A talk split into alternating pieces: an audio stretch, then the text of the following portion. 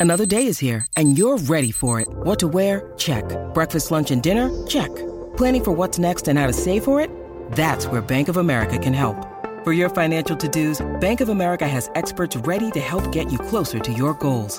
Get started at one of our local financial centers or 24-7 in our mobile banking app. Find a location near you at bankofamerica.com slash talk to us. What would you like the power to do? Mobile banking requires downloading the app and is only available for select devices. Message and data rates may apply. Bank of America and a member FDIC.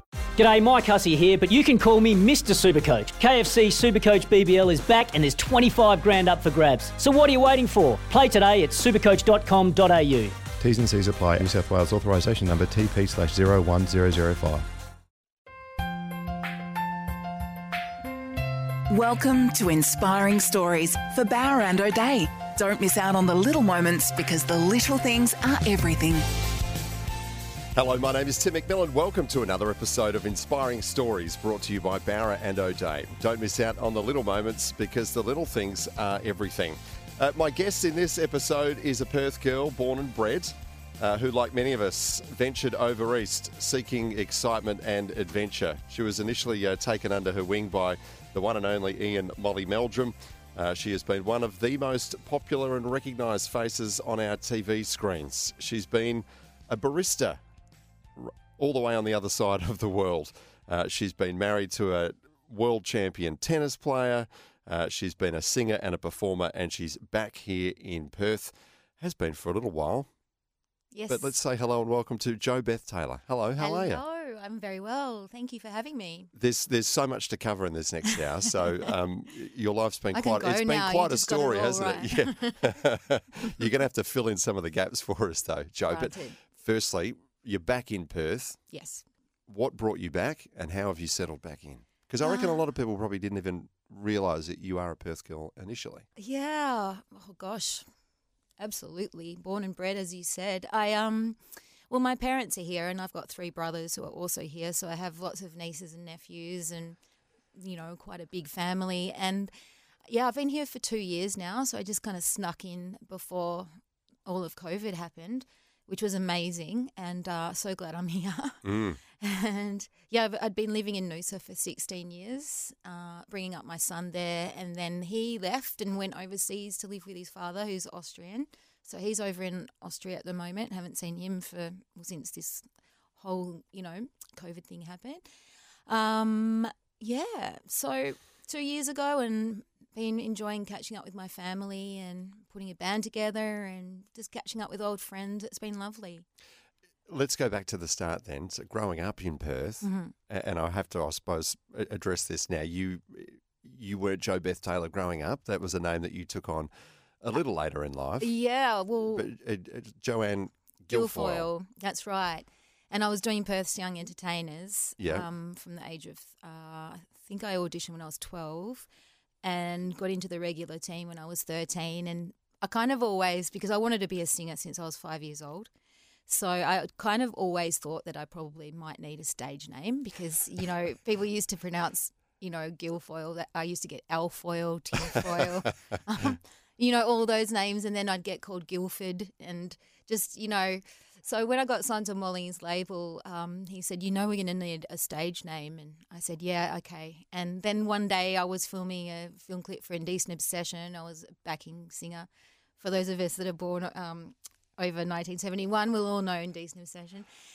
And uh, yeah, he just yelled out, "Jo Beth Taylor," and it turns out I'm the love child of Michael Gudinski, who's sadly passed, and uh, Elizabeth Taylor, and that's Of Molly course. for you. And I know, right?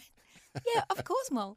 And it just stuck, and it's just weird. People started calling me Jo Beth Taylor from that day onwards, and it just stuck, and it was incredible the way it did.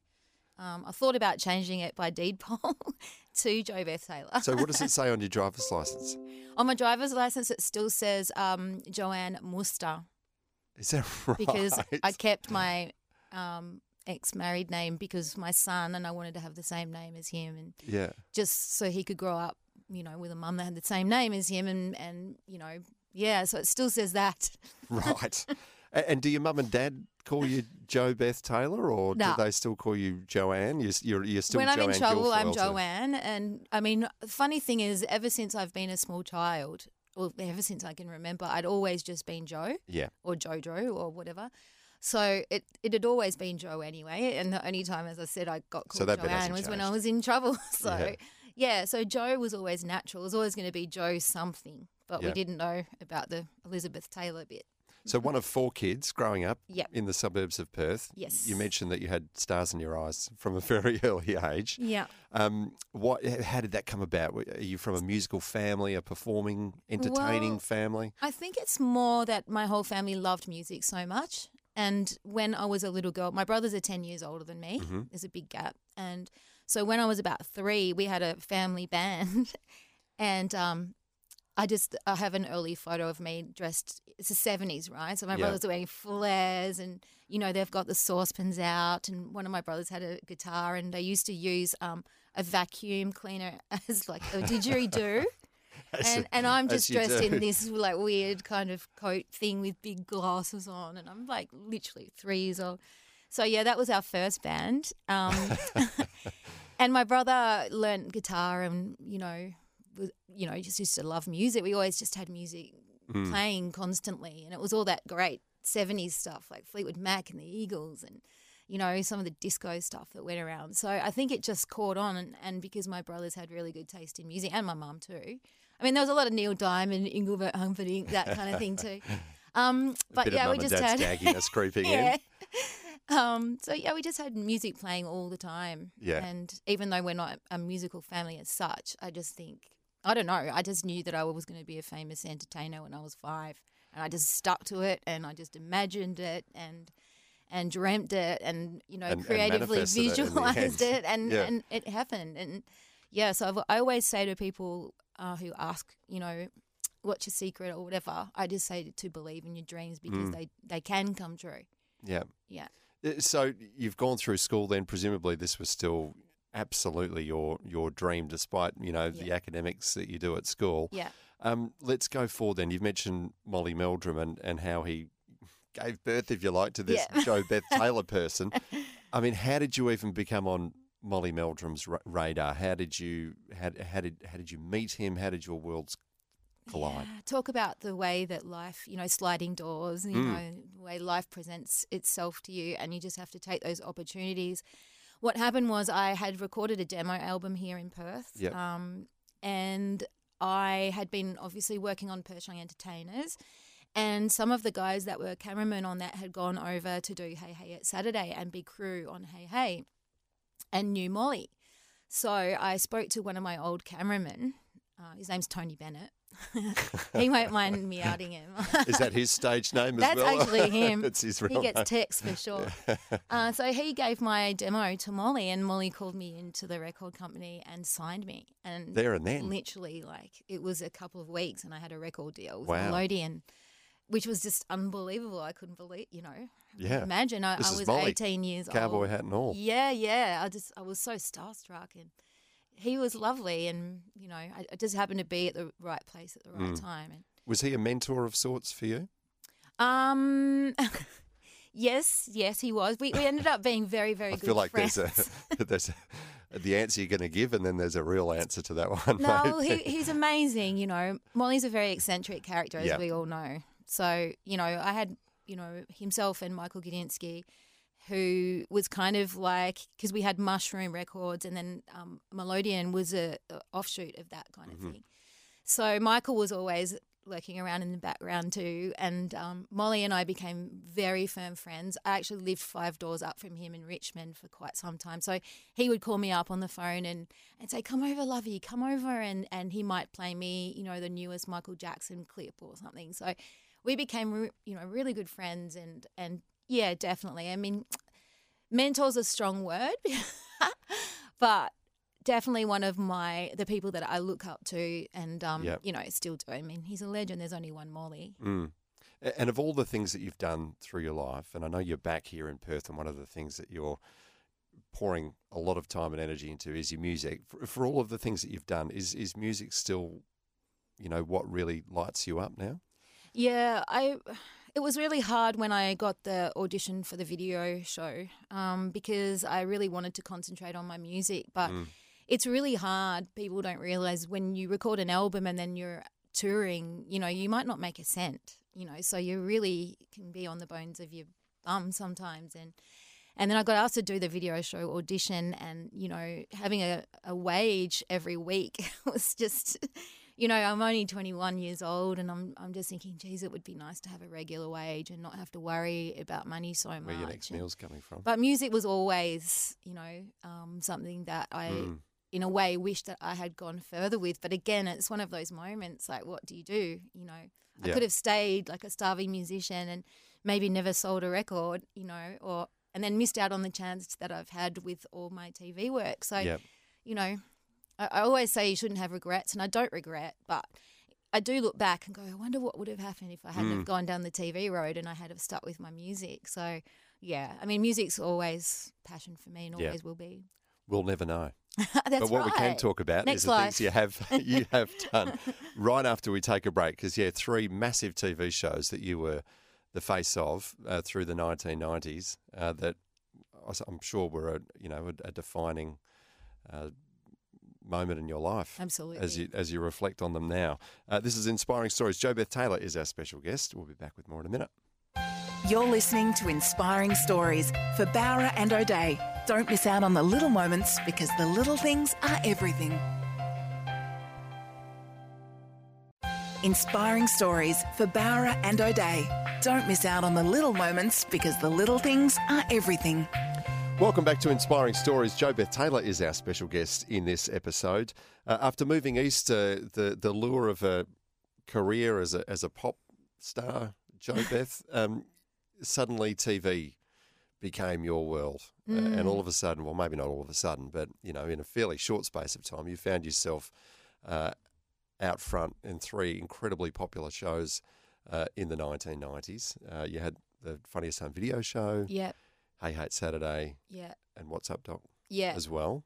Well, I filled Uh, in on what's up, Doc. I wouldn't have. I would say that was more Sophie Lee than me. I just kind of filled in. But yes, I pretty much did. You were everywhere though. I was. I was the Yeah. Eddie everywhere of then.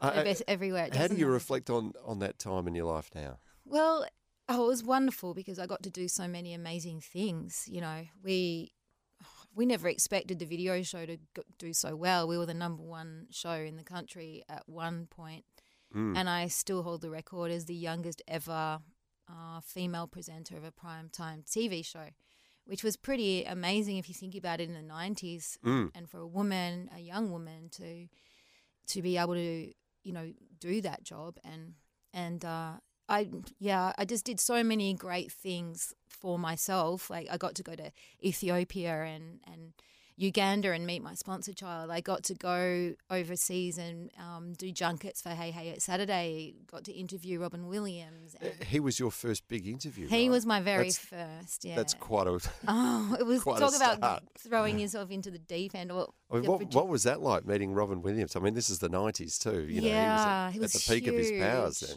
Um, he'd just come off um, Mrs. Doubtfire and, Yeah. and all that huge success there. And I interviewed him for the movie The Birdcage, which was I loved it. I thought it was a brilliant movie. But and yes, I was absolutely. I was so nervous. I thought I was, you know, going to be sick, literally.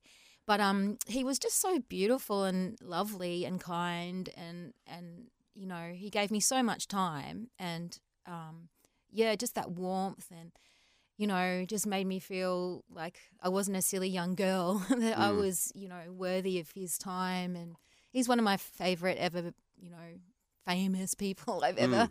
met and probably always will be, you know. Who are the others that you have strong memories of?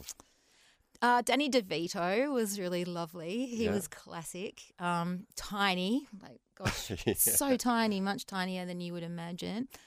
Um, you know, I've got lots of Australian people. You know, like John Farnham, just just musical. You know, Kate Ceberano. You know, people like that who are also just beautiful people and so talented. I think we have this talent pool in Australia, and it's just basically geography because you know we have these amazing voices and whatever that come out of our country, and they just never make it worldwide. But it's just again, it's just geography. So yeah, there was a couple. Nick Cage was my worst one. Oh, he yeah? was, and it I was don't a shame because you're the only one to say that. Uh, he has a reputation, doesn't he? I was so bummed because I was a, real fan. I loved Yeah. his movies, and um, And and what was the problem? He was just just rude and just it was like nah, it was just nothing. Like I'd ask him a question, and he just kind of answered with monotone, blank face. yeah, you know, just didn't want to be there. and he comes across as a pretty zany, eccentric kind of dude. Yeah. So I was expecting like a really fun kind of interview, um, and he gave me nothing. And as you know, when you're interviewing people and you know they don't give you anything, it's tough. It's hard work. Yeah, it's really tough. So he he was my toughest, um, but generally everyone was really nice. Yeah. yeah, Um, TV does have a reputation at times for being this place of extravagance and indulgence, yeah, uh, particularly in years gone by. I'm sorry to say that. yeah. I know, that not anymore. anymore. but I mean, at the 90s, as you say, you were on a top rating show Yeah. in the, the Funniest Home videos, Hey Hate Saturday as well, yeah, was massive for so long. yeah. Again, as you as you look back on those times, um, you must have found yourself in such a crazy environment. Yeah, sure. Well, I, I remember when the Tim Tams got taken out of the office and replaced with milk arrowroots that we knew that we, our budget was being cut. um, yeah, it was. I mean, it was pretty hedonistic in in Sydney, especially. Well, and Melbourne, to be honest, in the '90s, and that was just the way that it was. It just Yeah. carried on from the '80s, really, um, and it was a pretty crazy environment. Although, you know, I Did you did you see stuff happening? Did you hear of stuff happening that you thought, "Wow, this is just off the charts"? I just I never thought I'd see this sort of just hedonistic, indulgent, Do you whatever know, maybe- behaviour that you know that the little girl from Perth who's followed her dreams over East thought, "What am I doing here?" Yeah, I guess um I guess I find the things that happen now kind of more crazy, you know, Yeah. what happens with say Kim Kardashian and Kanye and and you know the the amount of money spent on that stuff. But I think that we we managed to have fun, but we always kept a lid on it because Yep. we had a job to do, and, and um so and I think being younger too, you're a little bit you know Mm. kind of protected in some ways, and because I'd been in television already here in Perth since I was thirteen, I kind of I was a lot older than I probably was in chronological age. Yeah. Um, and yeah, I like to just stay out of trouble, contrary Yep. to um, some reports. But you know, I like to have fun. But Yeah. you know, so we we kept a lid on it most of the time. Yeah. Um, Daryl Somers, who you would have spent a long time, you know, working alongside Yep. on Hey Hate Saturday, recently said that Hey Hate Saturday just it wouldn't get a run now because of political correctness and yeah, all the rest of it, cancel Yeah. culture. yeah. Um, you agree with that? Do you, do you think the show would, would struggle to find a place now? It was funny because I just um, I've met Kamahl before. I'll Mhm. just talk about this for one sec because it's just been in the news. Um, and he's a lovely guy, and I know the controversy that's been going on about Kamahl on Hey Hey, and Yep. the, and I don't think that they ever did it to him to be mean. I just Mm. think that with Hey Hey, everyone was fodder for the joke, including us. Like you know, we we used to, you know, get the Mickey taken it out of us all the time. Yeah. Um, and I definitely agree that it wouldn't make the screens now, and that's a shame. But I, but then you think about shows like going back to the seventies, like the Benny Hill show or the Kenny Everett video show. Oh, people would remember from the Yeah. eighties, or God, the Paul Hogan show, or even some of the Don Lane stuff with um, Bert Newton. Not that I was a bit young for that, but you know, Bert would come out dressed as Demis Roussos, and then that would be seen as racist in this day. So Absolutely. You know, yeah. I just hope it doesn't go too far mm. because I understand that it is offensive, and no one can ever say to a person of coloured skin that it's not offensive unless you walk in their shoes. So that's that's fair enough.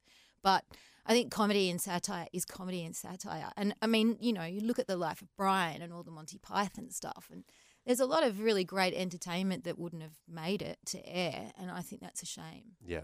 It's a, I guess it's a balancing act, isn't it? Yeah. because we can't you know he can't make everyone happy all the time Not everyone finds the same things funny. That's- exactly and that's, humour. comedy Yeah. yeah and that's humor Um, by the end of the of the nineties, you seemingly disappeared.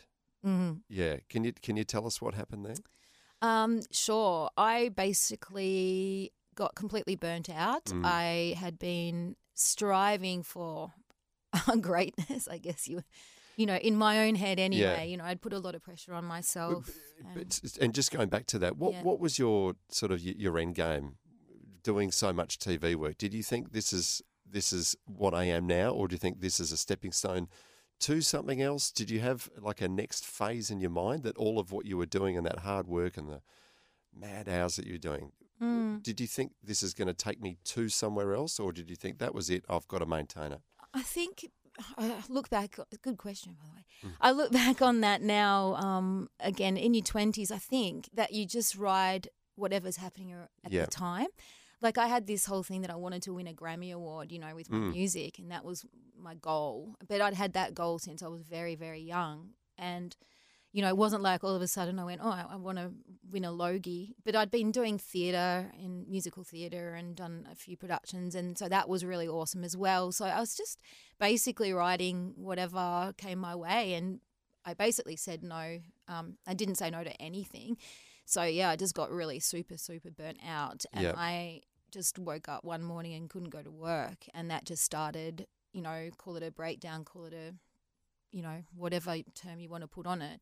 But I just decided it, it was too much for me Mm. and I needed a break. And so I went off to San Diego and that's when I became a barista. Yeah, which is the start of another chapter, which we might get to after the break. But just just before we do, uh, you know, again looking back, you were probably one of the first people to really talk openly about Yeah. mental health struggles, right? Yeah, I think I was the first. I can't find anyone else before me. And um, yeah, I, I took a lot of stick for it actually, which Mm. wouldn't happen today. No, But, you know, maybe I started something. started a conversation that had to had to happen.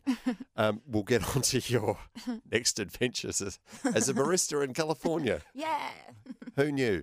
Uh, right after we take a break, Jo Beth Taylor is our special guest. This is Inspiring Stories. Back with more in a moment. You're listening to Inspiring Stories for Bowra and O'Dea. Don't miss out on the little moments because the little things are everything. Inspiring Stories for Bowra and O'Dea. Don't miss out on the little moments because the little things are everything. Welcome back to Inspiring Stories. Uh, we are hearing the colourful adventures of the one and only Jo Beth Taylor. Uh, Joe, before we get you to describe, you know, life as a barista in San Diego, it just seems like such a random statement to say. I know. Um, you ca I know you came back to Perth after sort of things uh, came to a halt in Yeah. your in your TV world Yeah. um, over east. Um, was Perth a, a sanctuary of sorts for you back then? Was it a place where you could just come back home and just Exactly. breathe and wind down? Exactly. Having said that, you still had to deal with some had to deal with some crap then, didn't you? I mean, I know you had it like you had a, a radio station, for instance, in Sydney hmm that had this competition encouraging people to to hunt you down. Yeah, basically to get a shot of me, and I had, you know, which was really cruel. You know, Like, that's- when you come out yeah. and you say that. Well, I guess I just disappeared. That's the word that everyone wants to use, but obviously to me, I was in, you know, pain at the time, mentally, and, um, you know, it's a big decision to leave. uh, Mm. you know, Was it, I mean, was it was it hard? Or did, did your health kind of make the decision for you? Yeah, I just didn't see a way out. As anyone that's had any mental health issues um, can attest to, at the time, you just don't see it, you know, Mm. because all you want is out, and you just, you know, you're exhausted, and and I also felt that I had such a great job, and so many people wanted to, my job and wanted to be in my shoes that it felt kind of fake to be Mm. continuing my job if I didn't really love Yeah. it Yeah. you know. Um, so that was an, another major factor because I thought I should be loving this, you know, and I'm not, and I felt a bit, a, yeah, a, a, bit guilty about taking the job from another person who could who could love it as much as I used to, kind of thing. Yeah. Um, so, yeah, I wanted to get home and see my parents, obviously, and I needed to get out of Sydney. And I knew Melbourne wasn't going to be any easier because of Hey Hey, and I was quite well, I was very well known there too. Mm. So Perth was the obvious Mm. uh, choice, and I just wanted to be surrounded by family, Mm. and I wanted to come home, and so it was really healing. I actually rented a house in as far away from anything I could get. Um, in those days, it was up at Quinns Rocks. Oh wow. Yeah, so I rented a house up there because I had a big Dalmatian, huge Dalmatian, and it was fantastic up there. There was a big dog beach, and I could have him at the rental, and so I rented a house up there for um, I don't know about six months, Yep. and then went to San Diego. Yeah. And and then how do you go from from being everywhere on TV to suddenly making coffees Yeah, for complete strangers as a stranger yourself Yeah, yeah. To the people of San Diego? How does that happen? Well, I'd been to LA before and I hadn't been to San Diego, but my boyfriend at the time was a San Diegan. And we were li- both living here together and we were thinking, what are we going to do now? Um, and he had sailed his yacht from San Diego over here. I know, long story. But um, so he said, why don't we go and live in San Diego? No one will know you there and you can just surf. And because I was surfing at the time and, and um, just be anonymous. And it just sounded so amazing Mm. because I'd, you know, if you think about it, I'd been doing TV since I was 13. So I was 27, I think, at the time. So it's already 14 years down the track of, of really working, being on the road with my band, you know, all that stuff, you know, doing big arenas and not with my band, but doing supports for like New Kids on the Block and stuff like that. It was a lot of pressure for a young person. Mm. So the thought of doing just going somewhere where no one knew you was just awesome to me. And so I'm over in San Diego surfing a lot, and I meet this lady who owns a coffee shop, and uh, it was called Reds. She had long flaming hair, and she she was just awesome. And she said, "Why don't you come and work for me, and I'll teach you how to make coffee?" And so I said, "Okay." So yeah, I used to get five bucks a US, like under the table, kind of. Shouldn't say that now. That um, but it's so long ago now. um, but it was awesome. It was awesome. It was really one of the best times of my life, and I'm still friends with her on Yeah. Facebook and and all my friends that I met in San Diego. And um, yeah, it was really a wonderful time of my life. Yeah. And so I, how long I, were you there for in the end? I was there for a year and I opened the shop myself at um, five o'clock in the morning and then I was finished by 10, 11, my shift. So then I could go surfing all Mm. the rest of the day. Brilliant. So it was just like this perfect life for Yeah. a little while. And are you a coffee snob now? Um, I am. Yeah. Yeah. Unfortunately, I can't, I can't. I don't drink a lot of coffee anymore because it just, um, yeah, it's just makes me too hyper. So I'm a two drinker now. I'm more refined and old. Let's go forward now to um, another chapter in your incredible life. Uh, And you mentioned this this famous name beforehand when I asked you about your driver's license. Muster Mm-hmm. is still on your driver's license. I I think people who have sort of maybe some vague uh, uh, knowledge of your of your life may have forgotten or may not realise that for a time you were married to a former world number one tennis player Yeah. in Thomas Muster. Yep. Again, talk us through it. How, does it, how does that happen? Uh, how it happened was we met at the um, Australian Grand Prix celebrity race, Okay. um, which was fantastic that year. We had lots of really good people in our race. Um, and we fell in love basically, and we got married and went to Austria, got married there. And six months later, I was pregnant. And so within a year and a half, I had met someone, got married, fell pregnant, and six months after that, had my son. Wow. Yeah, so What in two whirlwind. years, I had met someone, and then basically. And, and- and at what stage of his career was was he at at that point? He had been retired about a year and a half, I think, and he had a house in Noosa, so Mm. he was um, he was yeah just hanging out in Melbourne doing bits and pieces for the ATP and and um yeah he's a really good racing car driver. He actually So how did did you race against him initially? mm, I ra- I raced against him. Yeah. Yeah. him and Richard Wilkins, Michael Gudinski, Russell Gilbert, Lavinia Nixon was in that race. Um, gosh, there was some really cool. Some big names. yeah, yeah. How did you go? I think I came fourth last because I, I didn't even drive a manual car. So like I'm crunching gears all over the racetrack. Yeah, it's just it's great fun. It's the Yeah. best week. It's Yeah. really great. So yeah, that changed my life big time. And again, you know, it seems like um, as we're sort of going through chronologically, chronologically your your life here, things sort of seem to change and happen very quickly. Quickly, yeah. And I suppose this is a great example where Yeah, you, where you meet someone in a celebrity car race, and then within yeah. weeks, literally, you're engaged, and then you know there's a child. It, again, as you reflect on that time, Yeah. how do you sort of, yeah, how do you, how do you process that? I've always been one of those people that believes in fate, and sometimes to my demise. so um, you know, I've I always go, okay, if if the is there, you should take it. Mm. And and sometimes that has got me into trouble. I'm not saying that with Thomas, Mm. but but um, yeah, it- it's a whirlwind, and I've learned as I've gotten older to take things a little bit more slowly and maybe think about things a little bit more than just jumping into, Mm. you know, life as it presents itself to you. You know, I don't know if that's right or wrong, but um, yeah, I think with age you just slow down naturally, don't you? Yeah, you, you, you have Not to. you. You're still a young'un. Oh, thank you. I'll take that, but not really. Um, your son Christian, though, that you Yeah. had uh, with with Thomas, um, I know you've been unable to see him uh, in the last year and a bit because of, Yep. of COVID. How's that? Really, really, really hard. Because he Um, was he was living here in Australia with you, as I understand, right? Yes. Pretty much his his entire life pre-COVID. Yes. Yeah. Yeah. So basically, um, I brought him up from 18 months old onwards. And yeah, he's everything to me. So Mm. my heart goes out to everyone listening out there that hasn't been able to see their loved ones over this time because it's really, really, it's tough. Mm. And I think, you know, for those of us that are used to, well, I think Australians, we all love overseas seas travel, don't we? So, Mm. you know, just that feeling of not being able to go overseas, especially when you have loved ones. I know people that haven't seen their folks who are elderly and you know, my son will be uh, 20 in July. I'm going to miss that. I missed his 19th. You know, it's just Yeah. all those things that you can't get back. How are you staying in contact? FaceTime and um, I'm just harassing him constantly. Instagram message. So it looks like I'm on like I'm on all social media all the time, but I'm actually just talking to him. Just talking to your son. Yeah. Yeah. People are like, don't you do anything with your life? Shut up. I'm talking to my son. And, and and what sort of a kid is he? Is he a musical kid? No. Is he a tennis playing kid? No, he, he loves skateboarding actually. Yeah. Um, and he's yeah, he's he's a sweetheart.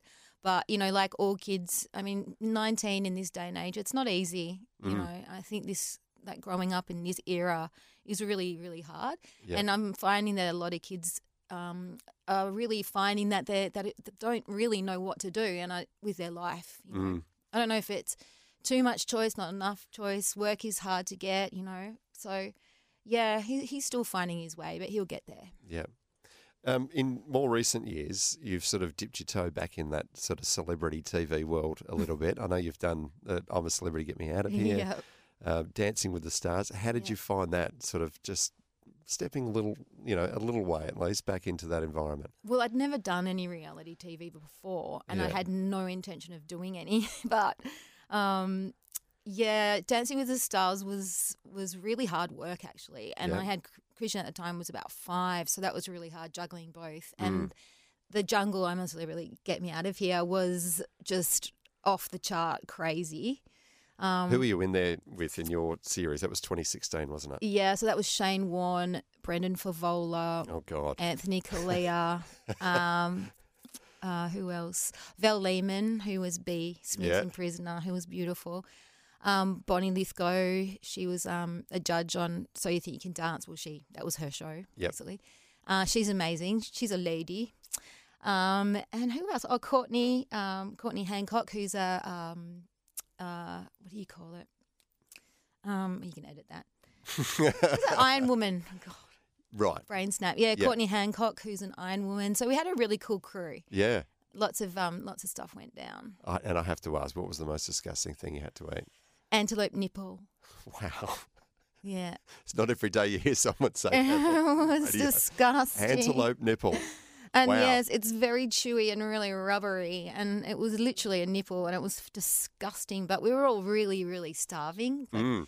And oh, um, Paul, Paul Harragon, who's um from rugby, you know Paul. He was um, he was so hungry that he fainted and fell back and almost hit his head on this like stump, this wooden stump, and and so we did that trial just shortly after. I did it with Laurina Fleure, who was like the dirty street pie girl on The Bachelor. We did not get on well at all. so they put us in this trial together to see who would eat what. And um, I just thought of the chief, and I just thought I have to eat this. And Yeah. it- yeah, 'Cause I don't even eat meats. Like I'm, I haven't eaten red meat or chicken or anything like that in years and years and years. So it was really super hard for me. And then there was like this milkshake thing that was just a mush of all.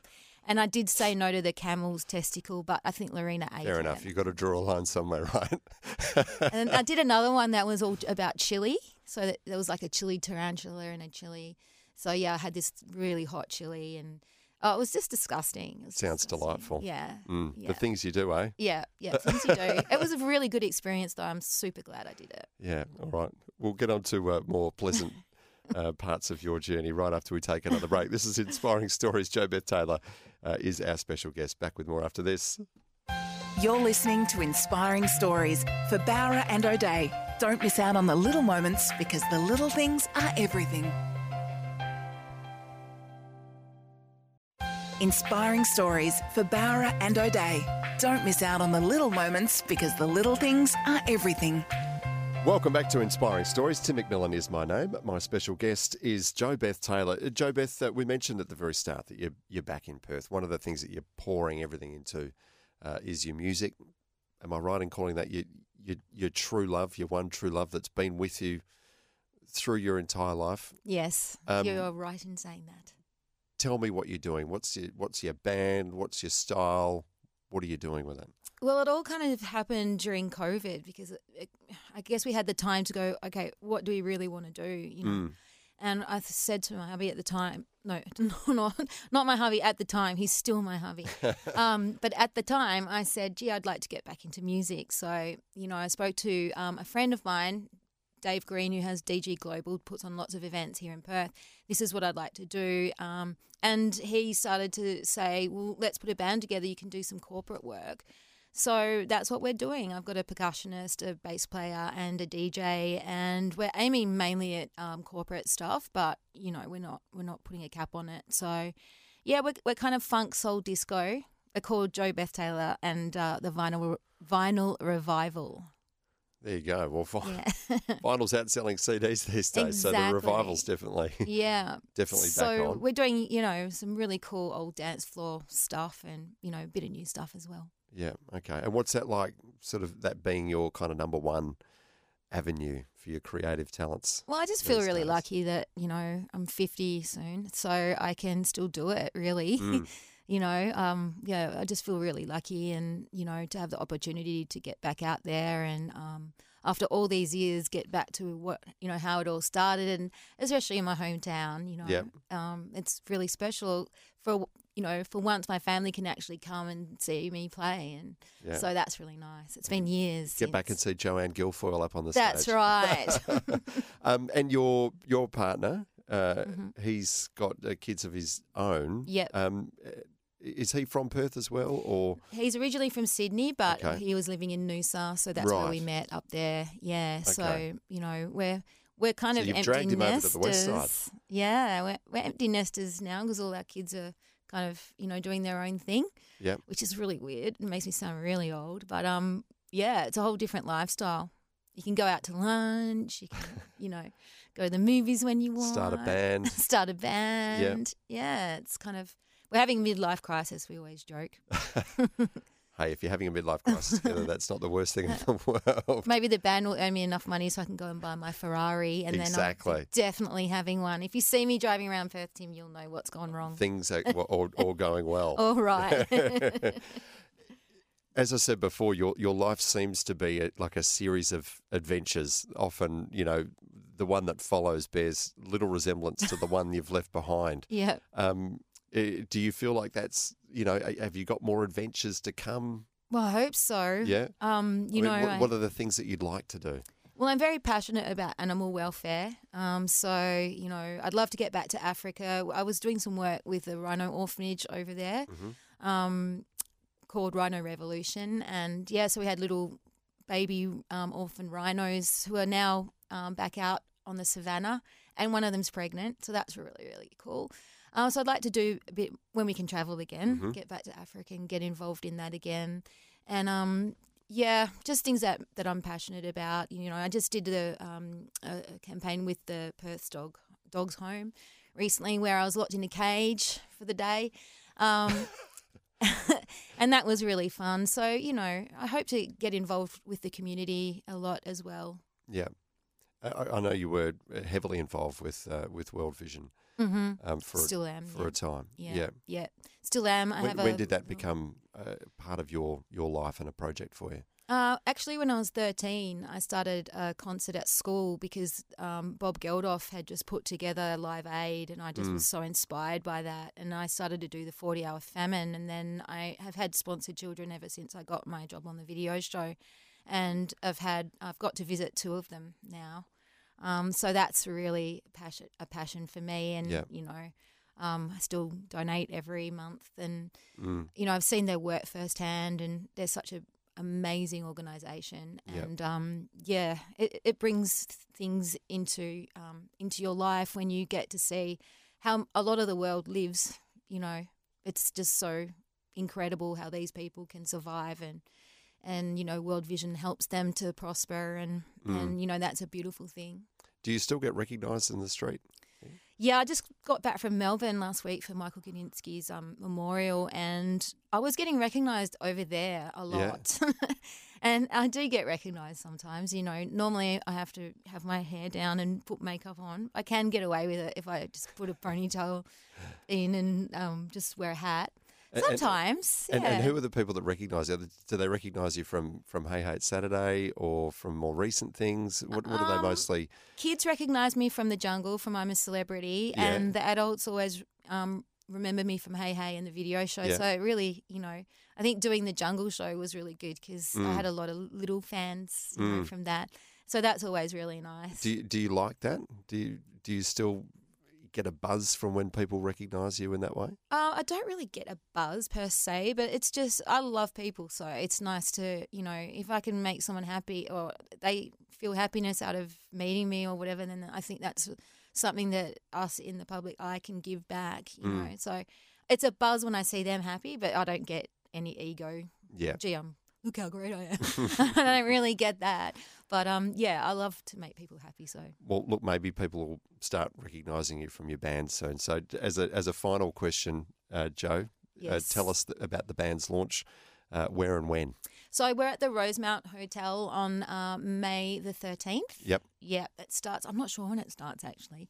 So um, I will have to check that out and let you know, Tim, and you can announce it for me.